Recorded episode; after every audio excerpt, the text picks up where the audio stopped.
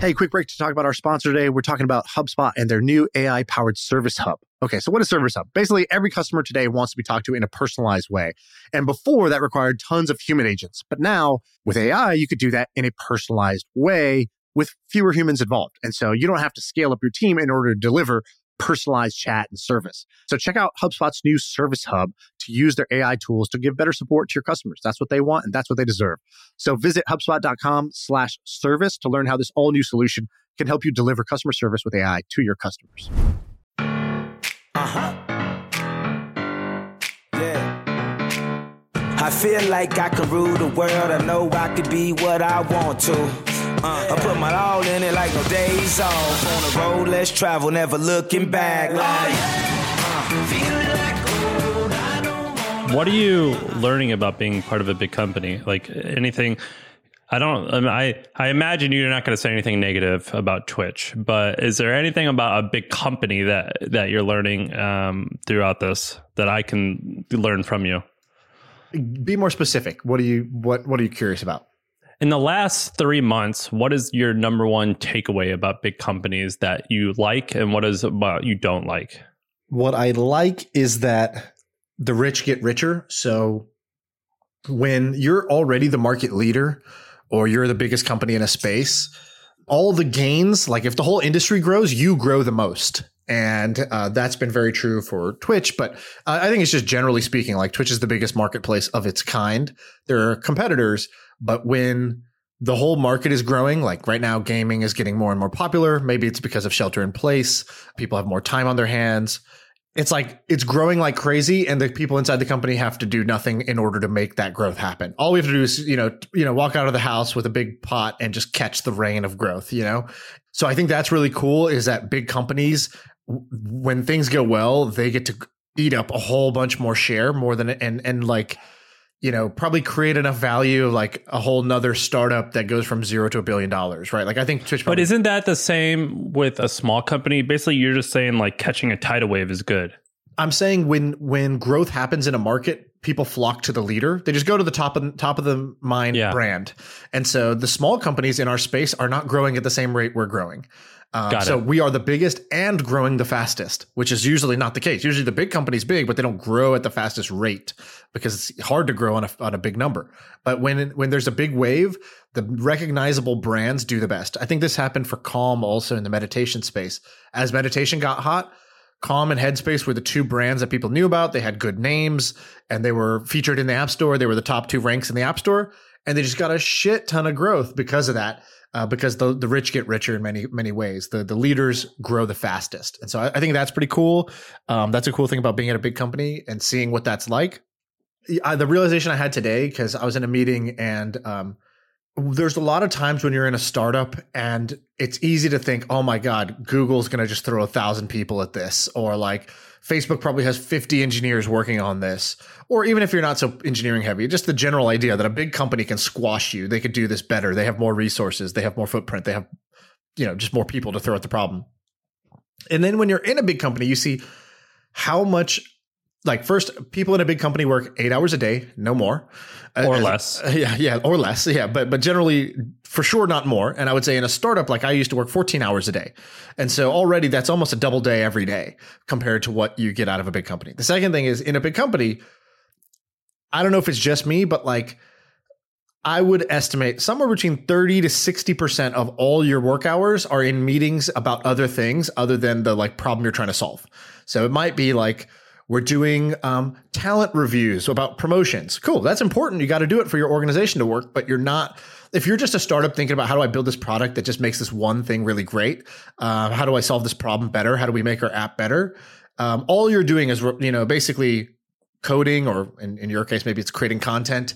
But like for, for most software startups it's like you're just coding and you're talking to users and you're looking at the data.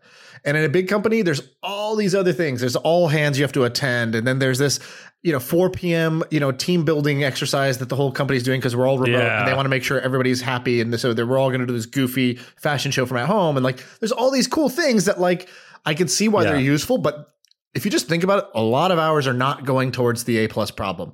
And so that's kind of refreshing to me about like the startups where it's like, yeah, they have 50 people, but their motivation is 25% of what yours is as a startup because you are trying to make your shares valuable and you're on a mission to do this. Also, you're working double the hours per day. Also, all of your hours are going towards making this product. And in a big company, I would say half of the hours at least are going towards intercompany functioning, just, you know, cooperation and collaboration. This is something. Um, so we're having to re-record the course that I did, and Abreu and I just did it, and he was asking something about competition, and I was like, I don't think you really need to worry mostly about the big companies because smaller companies have two things that are actually the two most important things, but they that's the two things that they have, which is focus and speed. Yeah. And I'm like, it's not resources. In fact, like when it comes to competition, I think you're more often to die from suicide than you are from homicide. Uh, yeah, the, I, I, always used to say it's starvation that you die from, and not murder. And like starvation being you didn't get enough customers, and so like really you should just be focusing on that. And why didn't you get enough customers? It's not because all the customers went to Facebook or Google. It's like right. because the customers didn't know about you, didn't care about you, or tried you and you sucked. Focus on that and not the like, oh, what if we get beat either either by other startups or by uh, big companies. Now, of course, it does happen sometimes, but majority of deaths, starvation or, or, or you know, suicide, not homicide. I like that. That's better. L- last question about this, which is about just in terms of building a great company and also building like like doing wealth creation. It sounds like what you're saying is like, man, really just like finding that right market is incredibly important. And I mean, is that what you're? Is that right? Yeah, no, you uh, obviously find the great market and then like great execution to get to capture the market and to become the leader of the market. I, I think those are both critical. But what I'm saying after that is, you know, to, to your point there, there's no substitute for a great market. Like there's there's great Marc Andreessen blog post you should go read, uh, or anyone I love that anyone one. should go read, yeah. which is basically what's more important, team, product, or market. And it's like you have the Apple purists who are like product it's all about product. And then you have the, um, you know, kind of like founder, you know, oh, it's all, this is a people business. You're betting on people and they have to make the product. They have to make the market. They have to find the market. And that's true to an extent. But Marc Andreessen like kind of said something I think at the time was a little controversial, a little non-consensus. I think most people would have said people. Some people would have said product. And I think the least would have said market. But he he said, I think the market is most important. And you know, it's like the Buffett quote: "A great entrepreneur goes into a shitty business. The business keeps its reputation." Um, and so, you know, great people can't fix a shitty market, but a great market, even just average people can do well. And um, and so I I've seen that you know play out in my life as well, where you get into the right market and then you're just surfing a wave. And then there's other times where you're you're in a market that sucks or it's dead or you know you thought it was the time was now but the time was not now you're sitting there trying to create a wave, and creating a wave in the ocean is just so hard to do. It's much better to get out there and surf existing waves. Uh, yeah, I like that. I also like one thing I'm envious about with Twitch and some other software companies is I wish I didn't have to make my product. Like we have to record this podcast every two days. Yes. I wish, I wish it would just work all the time. And it does, you know right? I mean? Like our back catalog gets listens every day, so it, it, it's not like it's not like it only is when we record, but we have to keep recreating a new sure. product every week, twice a week. And, you know, for the hustle, you guys got to re- create new content all the fucking time. And uh, that's why software businesses are beautiful and media businesses are less beautiful uh, in that same sense, right? Like, um, in fact, if you had media businesses without the advantage of today's software, media businesses would totally suck, just like kind of they used to suck. And so you're lucky that, you know, you get to surf off of free distribution over email, instantaneous to everybody's inbox overnight. Uh, in addition, you can research using all these tools. And so a few people can create amazing content. Sure. You know, there's all these amazing advantages to software, but, you know, that's obvious. So it's not really even worth going too much into. Well, enough bitching about my problems. You want to talk about? Uh, we have a, a, a, pretty interesting list here. I, I, have a question for you, and we can edit this out if you don't want to talk about it. But uh, I saw that Adam is no longer at the hustle, and he's doing his own thing. I don't know what that is, and I was, uh, you know, kind of surprised about that. And I don't know how much you could say. And feel free to just be like, I can't talk about any of it. But yeah, I kind of wanted to just I hear, can, like, from your POV, you're owner of a business, you have a president, does he did a great job for many years. He decides to move on, totally fair. But like, what's what's that mean in your world, and how are you handling it? Yeah, so he worked. He's he went and worked for this guy. He started this company and sold it. He basically like funds and starts companies, and then like hires someone to help him start it. and that's what he did. And Adam was always passionate about education, and so he was like, "Look, I want to." So I hired him as like the eighth employee. I forget, and he's like, "This this case, he'll be the first employee mm-hmm. of this company." So he wanted to try it. It's almost like a. He told me it was Zoom for education, which frankly I don't understand because Zoom is Zoom for education. Zoom. That's Zoom, but whatever. Um, no, I could totally see that. Why you know today Zoom is not built for education, so but it's used for it. So if you maybe there's certain things you could build that would make it better. Yeah, I just hard. Yeah, it might work. I just don't want to compete against Zoom. I don't want to compete against Zoom. Like there's like a, a couple of we just talked about competition. There's a couple of companies where like it matters if you are the big dog and like anything that involves network effects is one of them. Um, and that's Zoom uh, and Twitch. Um, and so, anyway, he went and started. And how does it feel? Um, it was a bummer at first, but it was a blessing in disguise. Not at all a disparagement on anyone, but I'm actually looking for like a CEO type. And the amount, the the, I'm changed my opinion. I talked to Andrew Wilkinson, and he's helping me hire this.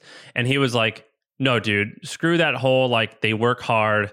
And they'll figure it out. Like, I only want people who have been there, done that and I have found a ton of been there, done that, and it's freaking awesome. Like I'm meeting these people, and um, I've met with a bunch of them, and it's been amazing. And so, yeah, it was sad, but it, it, no big deal. Adam did a good job of automating stuff, and I did a good job of automating stuff. So we just were able to like throw someone into the mix. But I'm also it gives me an opportunity to hire people who have been there, done that, and I like that. Right. Uh, okay. Cool. Yeah, I was curious. That's great. So let's let's go to some ideas. I just opened up the sheet and I see some juicy ones.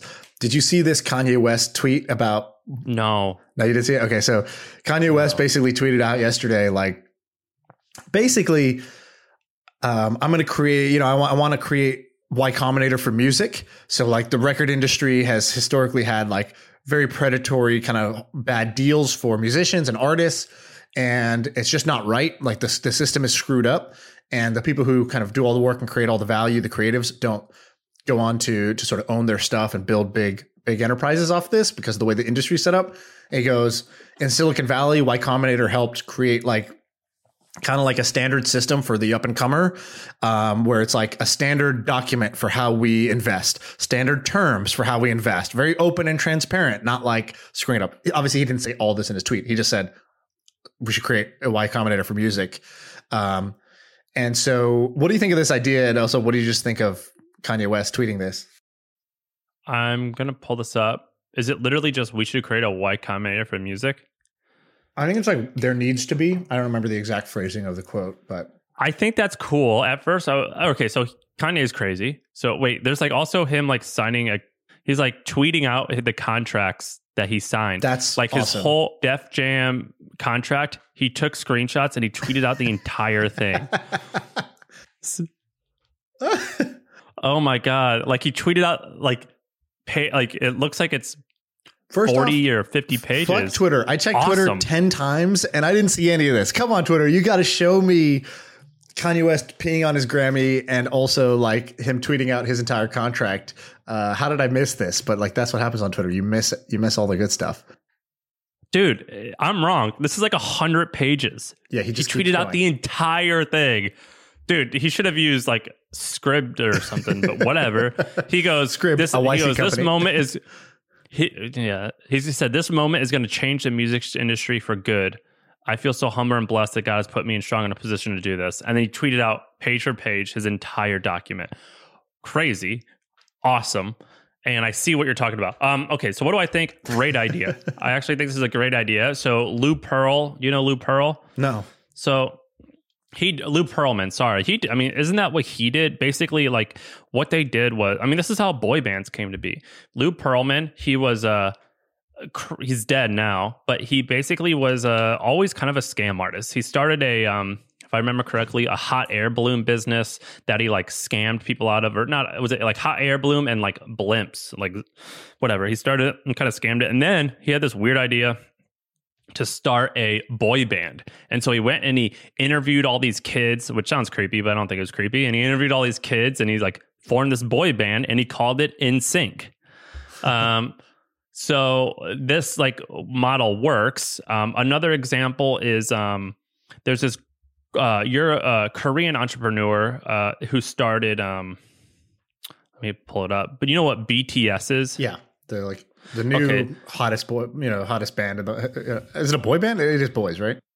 They're boy, they're boys, but yeah. they it's hard to tell sometimes. They're boys. Um, but it's called uh, Big Hit Entertainment. It was started by this awesome entrepreneur who was like a tech guy, and he got into it, and he did the same thing. And they just went and ran it like a tech company, and they went and found talent. Like they went and like recruited talent, and they created BTS. It was like a they had like auditions, and so in a sense, that's kind of like what Kanye's doing. Not exactly, but I think it's a great idea. And um, didn't Puff Daddy do this with Bad Boy Records too? Like where he had that TV show making the band. Yeah, yeah, he did that too. Yeah, I like that that show.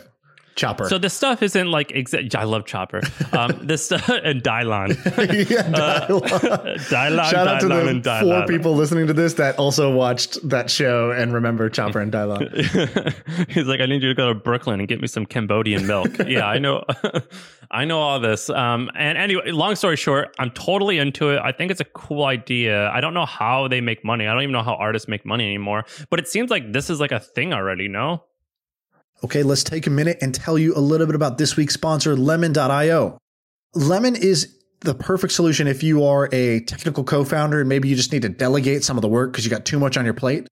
Um, or you're doing a project that needs a specific technology and you don't have that skill set in your team and you could either try to learn it which will take months or hire somebody which will take you know six weeks to find somebody you just want to have somebody you know yesterday or you're just growing super fast and your company needs to add developers quick lemon.io is a perfect place to find vetted remote developers in Eastern Europe.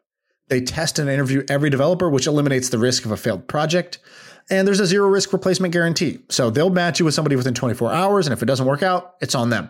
So go to go to lemon.io. And if you want a 15% discount for your first six weeks of development, any MFM fan that's my first million fan can claim this 15% discount. Go to lemon.io slash MFM as in my first million. So lemon.io slash MFM to claim the offer, 15% discount for six weeks. That's not bad. That's a big chunk of change.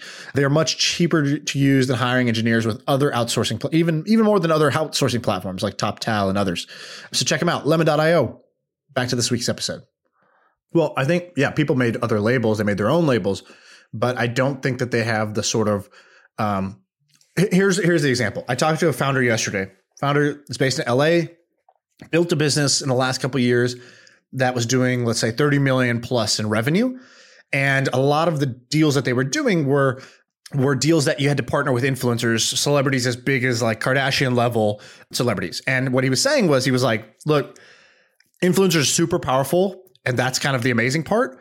On the other hand, he's like, you know, in Silicon Valley, there's just kind of like you don't have to worry about getting stabbed in the back constantly when you like raise money for your company. Like all the firms kind of use the same like terms. They use uh, the same structures. There's like kind of a well-known glossary of like what what is a safe note and what and what is a priced round and how much approximately does the does the firm get versus the founders in each round. Um, and generally, you know, founder friendly is like a thing. And yeah, we kind of talk about it a lot, but but I would say in general, the the industry skews towards not trying to just like be really predatory towards you know the next 25 year old entrepreneur. And and so, you know, I think he was like, it's the exact opposite in LA. He's like, everybody we deal with, they have their own fucking contract template that's totally different than anybody else with a bunch of shady terms. And everybody has like four managers that do nothing. And it's like this guy says he owns half of the, you know, this is like his childhood friend and he gets half for some reason and he's not doing anything. And he's like, there's just so much like just cruft built up into the system and so much sort of shadiness in the deal making that um, it makes it very hard to do business. Business is hard because you're constantly looking out for landmines. Whereas in Silicon Valley, like I signed an investment check today, didn't even read the, the contract really because it's the standard YC safe that I've read a million times and I don't really even need to check. And um, because of that, business can move quickly and swiftly, and and the the incentives are fair. It's fair deals for the most part.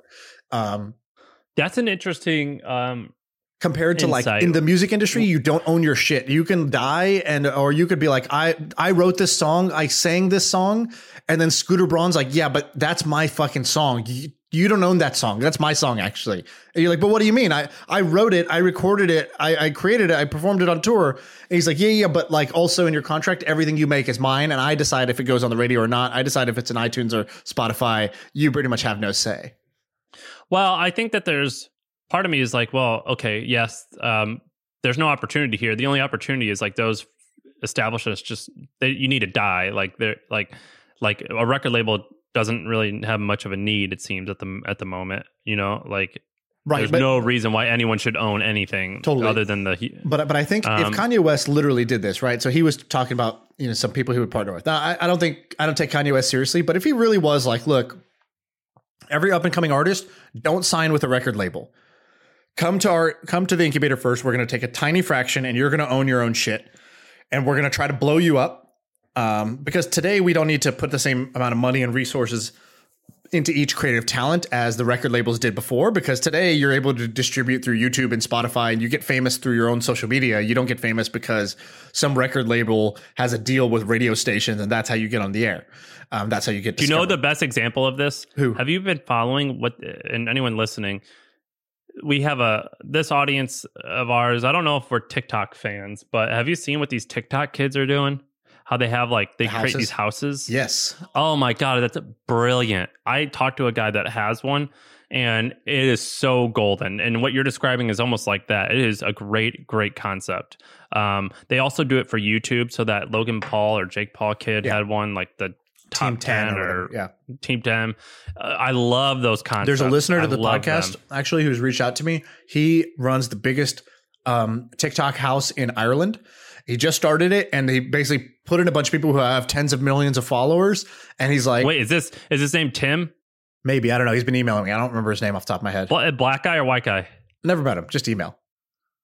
Okay, I know because a guy reached out to me too. There can't be two. Like, so if it's cool. Ireland and it's a TikTok hype house, then he's he's in. This guy's in UK, but maybe he has one in Ireland. I don't know. So, so anyways, uh, they're they're doing it, and I I've been following along the progress. He emails me updates every once in a while, and it's great. I think this is awesome. It's an awesome thing to do for kind of like if you're young and you're in that scene. This is just a great adventure to go on. It's hard to like ultimately make a lot of money doing it, and you end up getting squeezed in all these different directions. But um, but it's definitely cool, and it's definitely where the influence is. But Anyways, my point is, if Kanye West actually wanted to create YC for music, I think that would be super interesting. I think he has enough pull to bring in for top talent to want to come to his thing and want the freedom and not be owned by the labels. And you know, they literally could change it. Now, I don't think he has the focus or execution to actually go do this, but I think that would be pretty awesome if he tried. I'm in. Um, let's talk about domain names. Yeah, you put this on there. Yeah. Um, and what I my opinion. So okay, so you said something that I say on a regular basis. You said a gr- uh, a great domain can make you. So here's what I always say. I go, the domain name will never break you, right. but it could make you. Absolutely, that's absolutely right. I saw. Some, it will never hurt you. Yes, it will never. I saw you. some name yesterday. I don't remember what it was. It was like it was like Ope Vogel with a number in between some of those letters, and it was like you know some billion dollar company. I was like, wow you know, I would have never even invested this just off the hideousness of this name. Uh, you can you can make it despite your name, but sometimes a name can really dis- like define you. I forgot. Like, have you ever watched? By the way, this is so total tangent. Have you ever watched the documentary Weiner for Anthony Weiner? No. No, dude, the you ha- dude who you, ha- you have his, to watch this documentary. Took a pic of his dick and like sent it to uh, send it to like. you like must watch this documentary. It's insane. Um, this guy. Well, that guy's a fucking idiot, right? Didn't he like he's a fucking do idiot, the same he, thing over and over and over again? Yes, he was recording a documentary because he wanted to like become president eventually, and he was like, oh, and so and they caught this live. this all happened. The crisis all happened live while it was recording. So it's like one of these amazing things. And then you see him just fucking up regularly, but the cameras never stopped. And uh, so the documentary is dope. And the first screen of the documentary is some quote from, I don't know, whatever, I'm going to butcher it, but it's like, you know, a name, you know, sometimes a name can define us or a name, a name destines us to whatever. And then it's like Anthony Weiner. So I sort of think the same thing about startups sometimes where two examples. So the first is a company I, I, mentioned a lot on here, which is Calm. So uh, Calm, I think, is a great app and a great brand. Um, and Alex originally got the domain calm.com very early on and he had the domain um, and you know before the app blew up and and you know even domains don't even matter so much anymore when you're just an app but calm.com was such a catchy thing that I think he had to go pursue this company. It like gave him the juice to like, yeah, I can build an epic brand. I could build a great company. What a name. And it kind of like, it almost pot commits you to a, to a, a, a venture because it's like the name is so good. You almost have to give it a shot. And, um, an example of this that I saw recently was this guy's building this thing and it's text.com. So T E X T S, text, like text messaging, text.com uh, with an S at the end. So text, texts.com. So I was like, how the fuck did this guy get this domain? And I went to it and it's like, it's this idea that a lot of people talk about, which is like, oh, I have all my mess, I have some messages in WhatsApp, some on iMessage, some on Facebook Messenger, some on Instagram DMs. God, it's so annoying. I wish there was just one inbox to just do all my messaging and that's what he's built. And um, normally I'd be like, okay, whatever. That's just like kind of I don't know how I feel about that product. I don't know if it can last. It's a lot of platform dependency. But this name really does make it pop. It makes people want it um, because the name is like so sexy. And so he has this like multi thousand person wait list just off the sort of the name and the, the promise. Uh, and I started using it, and the app's actually pretty dope. Um, but I just think a domain name can make you, and it's not that it makes you successful. What I mean by it is it makes you pursue this like pure vision, this like dream, and you kind of stay committed because the name is so fucking good. What do you think of this theory? That's so. I think that for a minute I thought you were right. I was like, yeah, calm. It's pretty amazing, but text.com that looks so stupid. This the product. idea is stupid. I, I would. Uh, I think it's a great idea, but not a venture funded thing. I mean, I don't know. Would you invest in that thing? Like, if I just no, see something I, I with a small idea it. like that in my head, I'm like, oh, that's going to be so hard to do. Yeah, like I, I think that, uh, I, like I, I thought about it because I like the guy a lot. He's like a hacker, kind of like you could tell this guy's like a whiz engineer based on his background. And then I like the domain, and I think it's a real problem that people have. People do have all their shit like all over the place, and if they just had one one inbox where they could do all their messaging, uh, that would be, I think, great.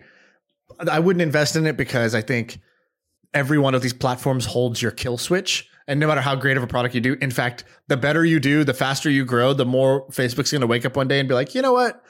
I don't like that this other everyone's using this other client to do their messaging. So yeah, I'm out. No more access, and so I, that's why I wouldn't invest. But and I asked the guy, I was like, "How are you going to get around this?"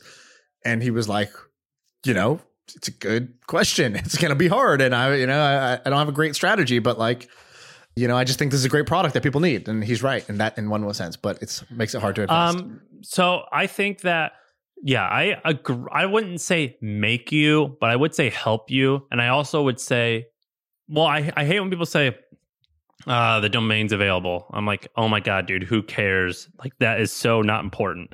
Just do it anyway, and you could acquire it at another point, right. or so um, I hate doing you think thinking about that as an excuse, but I would say I agree with you. Calm is particularly special. Text is a little weird. Like okay, there's another like, one that's popular right now. Fast. So fast. I don't know if they're fast. I think they're fast.co, but um, the name fast and they got the the Twitter handle for at fast and all their marketing is on Twitter. Um, like they're built basically built their entire kind of hype engine just talking on Twitter and having the domain, yeah. having the handle at fast. I think has helped them um, Did you think that was? Do you think that's going to be a good thing? I don't think so because I think that they're just f- way too focused on hype. And I tend to be very, very skeptical of companies that build themselves that way and that get really excited about. I'll tell you what was the red flag of this one for me. They like have this name for like new employees called Fastronauts. And they have like a whole bunch of swag in their store for their hoodies, their fast hoodies and you know they talk about their like culture and all this shit all the time and i'm like you haven't launched? Why do you even have culture? Why do you have an onboarding program? Why do you have so many employees? Why do you have any of this? Like where is your product? And they also were always talking about oh running a scaling test today we can handle this many requests per second. And it's like yeah but that would require customers and again you haven't launched. So they're building it in a way that is anti what I believe you should focus on when you build a startup. So because of that, I think that they're going to struggle. I think the idea itself is actually pretty fucking great, which is one click checkout across the web. I think that's a really solid idea. What do you think about there was another one of these. It was like a what was that guy what's his name? Balaji. He had a sick domain name for uh, his old thing. It was like coin.com. Yeah, uh, he had 21.co and then he had earn.com. earn.com. So when it when it involves a little bit more when it involves things kind of like that, I'm totally into. Like uh money related like anything where there's a transaction versus just a landing page. Do you know what I mean? Yeah. Does that make sense? Uh, I think that domain's important. Um, with Calm, there's a small, there is a transaction like you're buying something. I think that's cool. But if you're just like have it's just a landing page, I, I don't think it's that important. Yeah, I also don't think it's super important, but I think it is a nice turbo when you can get it. And I think most people put very little thought into their name and they just go with kind of what's available. And that's fine. It's not it's good to not hold yourself up. But man, when you get the right name onto a onto a, a product that has legs, it really is a turbo. Right now it's um 338 and where I am in New York. Um what's that company? Snowflake went public like yeah. two or three hours ago. Right. I tried. I never. I don't buy any stocks other than S and P 500 and Facebook. You tried to, and uh, and I tried buying this one. I I was like, uh, I'll I'll put an order in for 125. I was like, that's a lot. to Today it hit a high of th- of 319. Now it's at like 250 or 280 did you do what is going on with snow what's it called? Snowflake, snowflake the worst goddamn name on earth. Snowflake's not a bad name. Um, dude it means like uh like like it's like a like a trump thing. Like what are you a snowflake? Yeah, like a bunch of snowflakes. like it's for cloud data warehousing. I don't think they care about about the like what the you know social justice warriors get labeled as what do I think? What do I think of that, or what do I think of the IPO? Like, and, and the, I, well, I, do you want to hear the story about this company? So basically, I was researching this. It's crazy. So first of all, this company, it was it's only eight years old. Yes. And it's worth fifty billion dollars, right, as of now, or sixty, or some crazy stupid number. And the way it started was these three guys or four guys worked at like uh, worked at Oracle. I'm look, looking up now, and they like threw together this technology because they're definitely like geniuses. I mean, they're they're it's a very complicated, complex. It's uh, data warehousing, which is I think very very challenging, and they raise a little bit of money and they get this thing going and they let one of their CEO or they hire a CEO. From, so these guys are probably all nerds. Yeah. They hired a CEO who is from the venture capital firm and they like so they hit like 10 million dollars in revenue in the first year of sales and then like 30 and then 40 and then like crazy out the gate making money. How and it's three guys. They were never they never had a they were always hiring a ceo then uh last year basically the team like this was like a company run by committee at this point. Like there was never it doesn't seem like it was ever like so, entrepreneurial so from, from what i understand it was actually incubated almost like at an eir program. It was incubated in the vc firm itself. So they didn't just hire a vc oh. guy as a ceo the vc firm itself incubated this idea with these these four guys and one of the partners you know was ceo number one. And then they've since had four ceos and it's, as it's continued to grow. But because of that this this vc firm sutter hill or, or whatever it's called Sutter Hill has this like insane return on this because they were literally the co-founder of the of the company, and so now it's you know fifty billion dollar it's IPO. Crazy. That's going to be like and, and then what ten to twenty billion dollar return or something insane. And then what they did was they basically in 2019 they go okay current ceo you're out and they hired this guy slootman frank slootman who's taken all these things public and he comes in like a general i've heard him talk he's like an army general he was like we don't have time for your bullshit emotions. He goes like, we don't care about this, we don't care about that, like, which attracts this type A personality employee, and he just crushes this. This is just like, in terms of execution, the way that these guys did this is it's so crazy. It is so crazy. It's, it's totally atypical and like very different. And I think that's somebody was saying that about uh, one of the other topics on here, which is Opendoor. Open Door is looking to to use a SPAC to go public, and Opendoor. Well, they already did, I think. Open right? Door, for for those who don't know, Opendoor basically they were like, okay, home sales is a huge market, and uh, today it's not great for a couple reasons. If you're the seller, um, it can take, you know, 90, 120 days to sell your house, which sucks because you just want to move. You want to get your next house and you can't go till you sell this house. And it's this anxiety ridden process. Brokers take a huge fee for doing not that much work. Um, you don't know how to price your house properly. All these problems of selling a house. So they they created an option which was in certain markets like Arizona and whatnot, you can just sell your house to Opendoor instantaneously. Opendoor just gives you a, a valuation and you just take it. And if you take it, you're boom, you're done with your house sale process. You can go on your way. They uh, on their side, they had like a data modeling, you know, basically like a, a they had a, a, way to model what they think the house is actually worth and what it'll sell for so that they could buy it right. So they could buy it slightly under. They take a smaller um, commission as a, as a broker and they like kind of automated some of the like walkthrough stuff, like, you know, using lockboxes and digital tours and stuff like that so that it needed less people to sell a house. And, um, so it's grown like crazy. And one of the things people pointed out was that Opendoor also violated like all the traditional Silicon Valley rules of what you would call a lean startup. So Opendoor would be like a fat startup, meaning immediately started with a big, uh, a big vision, not like kind of a small like uh, wedge. Uh, immediately needed a bunch of capital to do this because they had to go buy homes, and every home is expensive, and so they needed tens and tens of millions of dollars pretty early on that they got through equity plus debt, and um, they didn't have like some MVP. They like came out swinging with a big team, big big bank budget, bought a bunch of homes, and uh, and grew that way. And and like it was expensive. It burned a lot of money, but it also grew like crazy and got a bunch of market share. And so it's a good example of of what they call a fat startup, uh, where where you know SpaceX or Tesla is another example of a of a fat startup where um, it takes a lot of capital, takes a lot of engineering, takes a lot which of I love by the way pull off. Like I think that I do think that myself included, we've become a little bit of like kind of pussies, kind of like what you were describing earlier of like your style is to like launch soon and get customers. And that is definitely my style as well. But sometimes I get down on myself and I'm like, this is like some soft ass like way to go about doing shit. Like every once in a while, you just gotta, I mean, like I like, I respect people who raise all this money and who just go at it and they just go big. And it's like, it's, this is either gonna absolutely work or it's to absolutely fail. Right. And I totally respect that. I totally respect it and I do like it. Um, there's a, a, ton of ways to get something done, and I'm not going to criticize any of them because they all have great things about them. But um, like the founder of you know Flexport, mm-hmm. it's like a it like helps you track your international shipments. Very, very successful company. Someone I know works there, and the guy Ryan, who's the CEO, he just tell us employees, he goes, just so you know, like we're valued four billion dollars on paper.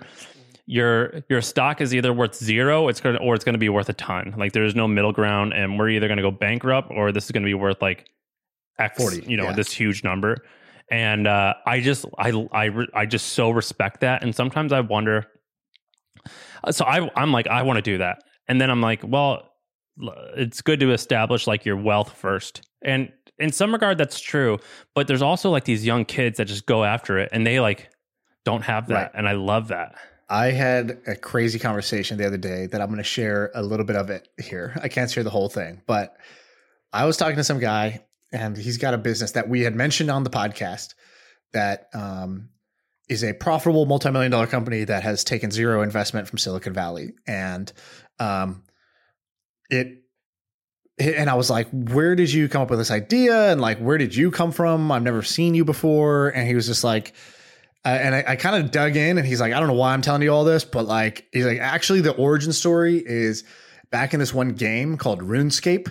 He's like, you ever played RuneScape? And I was like, no, I haven't played it, but I've heard of it and I've seen it on Twitch. So, um, you know, what, what about it? And he's like, he's like, there's this kind of this like, he's like, when a bunch of us were like 16, 15 years old, we were all on RuneScape. And like RuneScape, he goes, RuneScape is a game that's designed for you to grind up.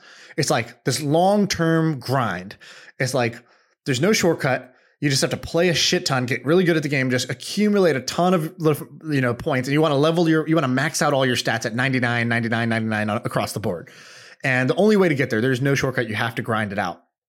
And so a lot of us who ended up getting to that level of getting to 99, which is the same thing in World of Warcraft, like the people who get to level 60 and War and WoW, you know, they invest like years of their life into this. It's like totally different than like instant gratification games like Candy Crush and, you know, stuff like that, or just kind of like fun arcade games that are forgettable as soon as you're done. These are like investments. And he's like, he's like, there was a bunch of us that did that. We got to 99, and then we started to figure out, oh, okay, we're kind of bored of just being the best characters in this game. Like we we have max stats. What do we do? How do we use this? And he's like, well, RuneScape has this little like dueling arena, and they we basically created like a tiny little black market casino on top of it where people would come to duel, and then we would let people wager their gold, and then people would win and lose. And he's like, so we kind of he's like, there's this other skill that we learned. So first thing was we weirdly got into like grinding for the for the big max prize and being willing to do this long-term investment when everyone else was chasing short-term things. Because the second thing was we started finding exploits in the game ways to get gold faster ways to like scam kids out of their gold ways to like create little you know casinos where we're the house essentially and we're just raking in gold and we're not having to risk anything. And um he's like so then a bunch of us started talking and he's like it's crazy. He's like out of that group of people on RuneScape in the in the RuneScape casinos. He goes, there have been seven different billionaire kids who are under 25 that are billionaires. He goes, most of them went to crypto. And um, wait, you mean they're they're under 25 now and they're billionaires? I don't know wait, if he what? literally meant billionaire, but I think he meant like rolling in money like tens of millions of dollars at the, you know when they're 23 years old. And he gave me a couple of examples and I know for those those examples those people probably are kind of like black hat billionaire kids who created, you know, the first big Bitcoin casino, um, or created like, you know, um, different, uh, like, I don't know if you ever heard of these, um, the loot boxes or the CSGO skin scandals that happen. So they spun off eventually. They were like, okay, I think we kind of like maxed out the value we can get out of RuneScape because what they were doing was they were taking RuneScape gold that they accumulated and they were selling it to Chinese people uh, who wanted to level up their characters faster. They wanted a shortcut. They didn't want to invest five years. So they were like, I'll buy your gold off you. I'll buy your character off you and I'll pay you in Bitcoin. So they kept getting paid in Bitcoin. This is like 2010, 2011. And, um, and so they owned a bunch of Bitcoin themselves because of this. And then they were like, shit, why don't we just do something in Bitcoin? And so 2012, they all started different Bitcoin schemes. Some of them have done ICOs. Some of them created things in the like gaming. I don't know if you ever heard of CS:GO skins or uh, or or this. So basically, Counter Strike is a game. Uh, CS:GO is the, the yeah okay. And basically, there's this huge multi-billion dollar black market of just selling your in-game cosmetic items to other people who want yeah. them, the, the certain gun wraps and whatever. And this all got shut down later, but these guys created those marketplaces. And so, anyways, he was telling me about. He's like he was, I was like, dude, you're kind of different. What's made you this way? He was telling me about the RuneScape thing. He's like, and then the other thing is like, all my friends kind of made it. And he's like, so even though this business is good, I just look around and my peers are all like way further ahead than me in terms of how much success that they've had in their different things. He's like, so, you know, to me, this is like nothing. This is like, this is like chump change.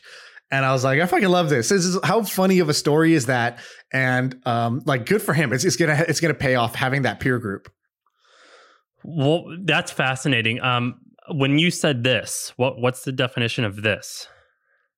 Uh, I can't say the name of his thing. What, what, what, do you mean? I know, but like the like, what's that mean? Where he was like, it, it's a big business. No, it's like it's doing seven figures profitably a year. Um, and so you know he's Got making it. millions of dollars of profit, but uh, you know it's nothing compared to the guys who run the biggest Bitcoin casino in the world, right? Like, so wait, but what does this have to do with? I love this story. Yeah I was captivated the whole time. What does this have to do with the raising lots of money thing? Is that you're saying that like just when you're around bold people, you act bold? Um, I don't think it has anything to do with it. To be honest, I think I just randomly went on a tangent. But if I had to connect, watch me pull a pull a pretzel here. All right, so we were talking about for for open door or for you know big you know the fat startup basically the things would start with the big vision, take a bunch of capital, take a bunch of risk, and they either pay off big or or they just completely go bust. I think that there's, like you said, many ways to win. And what I liked when I heard this guy's story was him and a group of people have all found totally non traditional, non talked about things about how to win. And one of the reasons they, their thought process got shaped by each other was because of of all things, this little game. Like they created the RuneScape Mafia, just like the PayPal Mafia spurn, you know, spun out like multiple billion dollar companies due to the experience they had there. Um, I think that these early experiences can shape the way you think about business. So if you were saying, "Oh man, sometimes I think I'm kind of a pussy about the way I approach things," one way to like figure that out or to change the mindset is to surround yourself with a bunch of people who did business the way you want to do business um, or did business different than the way you do business to change your to break some of your invisible rules you have in your head and i think how are you going to do that how are you currently doing that in the digital you know like it I haven't seen. I haven't been. I'm currently in New York, but I might as well just be in some box. Yeah. I don't go anywhere. How are you doing that? So how are we going to do? Yeah, this? I don't know how we're going to do it. So I mean, because I, I I've struggled with that. So a big thing I'm trying to do is I'm trying to uh, hang out with a bunch of people who are very early in the game, very young.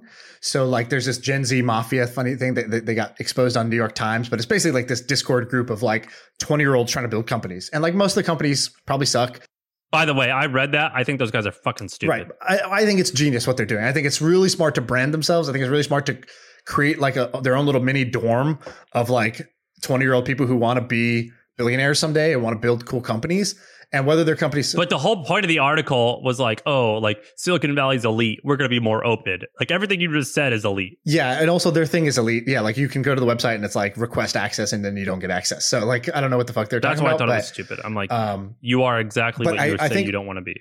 But but i think one one way i'm trying to like change my like not have these invisible rules in my head is to learn from people who are playing other games or learn from people who are so early in the game they don't know the rules themselves and so then they break all the rules unintentionally because they didn't have them to begin with. They didn't know best practices. And so you know the beginner's mind but is how really are you literally thing. hanging out with them? But how are you hanging out with like them? i'm in one of these discords with a bunch of people who are like this and a huge part of me every time they're talking a huge part of me just wants to be like no you're doing it wrong. Do it this way. But now i'm like fuck it. Maybe there's some wisdom to what they're doing and like the, the the attempts that they're taking and like the stuff that seems totally whack to me. Like if i just wait some of these actually start to show results and huh. Maybe the rules are not the rules after all. Um, and so like I, i've personally i've been surprised at some of the techniques they're using to grow the company or like just a lack of planning that they do. And uh, somehow that's like you know paying dividends for a few of them. So i don't know. It's not something I, I don't think you can manufacture totally but i think the one thing you can do is just pick who you spend your time with. So like the other one i'm doing a lot of is i'm spending time with people who buy businesses rather than build them. And because silicon valley is all about build build build and then through andrew wilkinson and some of our friends who are buying businesses rather than building them i'm like holy fuck, this model is awesome. This model works way better than the build model. And do you think it works way better? I, yeah, I absolutely think it works way better. I think hit rate wise, it's way better.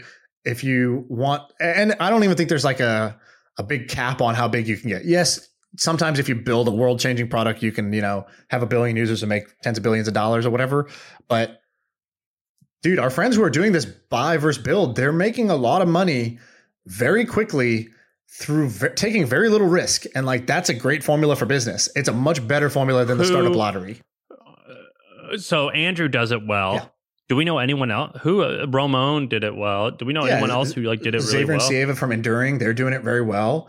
Um, uh, brent beshore who was on the podcast a while back he's done it very well um, and then there's a bunch of like other people. Ryan Begelman, he's doing it. He's he's either you know he's not he's at the beginning of he's at the beginning of his journey, but he's doing it. But this shit works. Like this just makes sense. And then um, the fundamentals make a lot of sense. I should, let me put it that way, which is um, it's very hard to go wrong when you're buying profitable companies at fair prices and you're using cheap borrowed money to do it. Like that seems like a good ass formula to me. I can't. I'm an investor, and a lot of those people you mentioned. I can't, which, and I'm happy that I am because I think they're all going to kill it. I just can't decide if I think that's awesome or not. Uh, well, not awesome or not. For me, awesome or not, like fun. I yeah, I'm still because I'm. I agree with you. It is a great way to make a killing. I just think that maybe it might be too boring for me. It could be. It's possible, it's, right? I think that's so boring. Like the way that you. It's so less stressful, which is good, and it's so boring though. Right. I don't know. Maybe just I'm at that phase where I'm like, I want off this roller coaster. Like, um, thrill seeking and the ego side of things in, in me is, is sort of dead now in terms of building companies. Um, I just want to have successful businesses that make customers happy and make a bunch of profit. Like that's just like a, that's the thrill now. it's sort of like dad mode of entrepreneurship. Uh, and I'm into it. Can you buy companies with a rolling fund? No. Oh, that'd be cool if you could. I agree. Well, that's interesting. I, I, you know, this whole buying thing, I actually learned about it live on this podcast. It, it is quite interesting. Andrew seems to be doing wonderful at it. Um, Sieva and those guys, wonderful. I'm, I'm happy I'm involved in their stuff. Maybe I should do it. It seems, it seems, it seems neat. I just can't decide if it's exciting yeah. enough. Yeah. Just a ton of math. It's a ton of math, is what it right. is. There's one other idea I wanted to shout out in the last two minutes here. So I was talking to Nathan. I don't know how you say his last name. Maybe Resnick. I think it's Nathan Resnick. He's the founder of Sourcify. and he's a listener to the pod. Yeah, he uh, showed me that deal too. Uh, not a deal. No, no. So, so uh, uh, bubble. Yeah, bubble. Yeah, yeah. But it's basically the project. The project is what's interesting to me. Just like the general concept. Um, so so basically nathan's uh, a, cool guy. He's got a cool story and he's helping me out for within the all access pass. He's helping me on the e-commerce side. So i got to know him a little bit and i was like so what are you up to? And he was telling me about these these things these bubble hotels that he's building the bubble hotel that he's building. And i forgot the domain. I should i should really shout it out. I'll put it in the description after this but he's got a great domain. Like it's it's kind of like bubblehotel.com but it's not exactly that. I'll try to i'll try to find it. Maybe we'll even edit over this and just say it. But um, he's got this great domain, and his concept is very simple, which is like, it's now more than ever, people want to get out.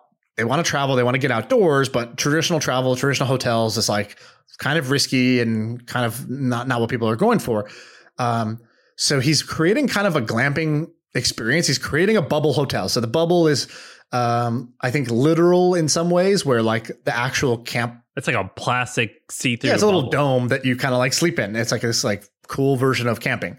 And and then also like, you know, like the right now the NBA playoffs are going on in the NBA bubble, which is sort of like a safe place from COVID. Uh, and I also think that this that's also what this is going to function as, which is like a getaway, safe, clean way to to to have some adventure, have some travel in your life. And so he's building this bubble hotel, and I think it's awesome. I think it's an awesome project that is like in line, kind of with what you're talking about. About like it's kind of risky, it's n- totally non traditional, I thought it was cool what he was doing. I just I didn't get involved because it was like a part time thing for him. Yeah, and I think you know it's a side project for him or a side hustle for him. He's the reason he listens to this podcast is because he's wired that way. He loves ideas. He loves side hustles. He loves you know scheming and, and dreaming the whole time. So I think that's part of him. That's why that's why the podcast appeals to him. And so you know I can't knock I can't knock the guy for doing it as a side hustle. I think that's great. I thought it was a cool idea. I didn't go in for that reason, but regardless, I thought it was really neat. I just Googled it. I can't find it. Okay, I think he just maybe took down the landing page he had because I he sent it to me and I clicked it and it was the full website. It was great. And then the the great thing is because he owns Sourcify, he sourced all the materials that he needs to build these bubbles himself and like cut out like a ton of the middleman like sort of markup on how much it would cost to build this thing. So he's sort of building it at, at actual cost rather than um, a, a more expensive endeavor. I can't decide if I would stay in that or not. I think maybe, but I'm not sure. Dude, why not? This thing looks awesome. I don't know. I don't know. Would you want to stay? Yeah, of course. Yeah, I might be. I might want. If I can get the fun of the outdoors we'll with none of the work, like I'm super in on that, and that's what this is maybe I would I'll do it. I guess I would do it. It depends how much it costs. I I've grown. I do like. I always stayed at motels. Then recently, I, sometimes I'll stay in fancy hotels. Dude, fancy hotels are sick. Yeah, of course, of course, fancy hotels. Are sick. This is the fancy hotel of camping. Anyways, uh, I thought this was a dope idea and a dope project. Um, so yeah, I hope when it goes live, we should go. Uh, we should go check it out. Anything else before we hop off? Nope. We'll talk. Okay, soon. sweet. We're out. Peace.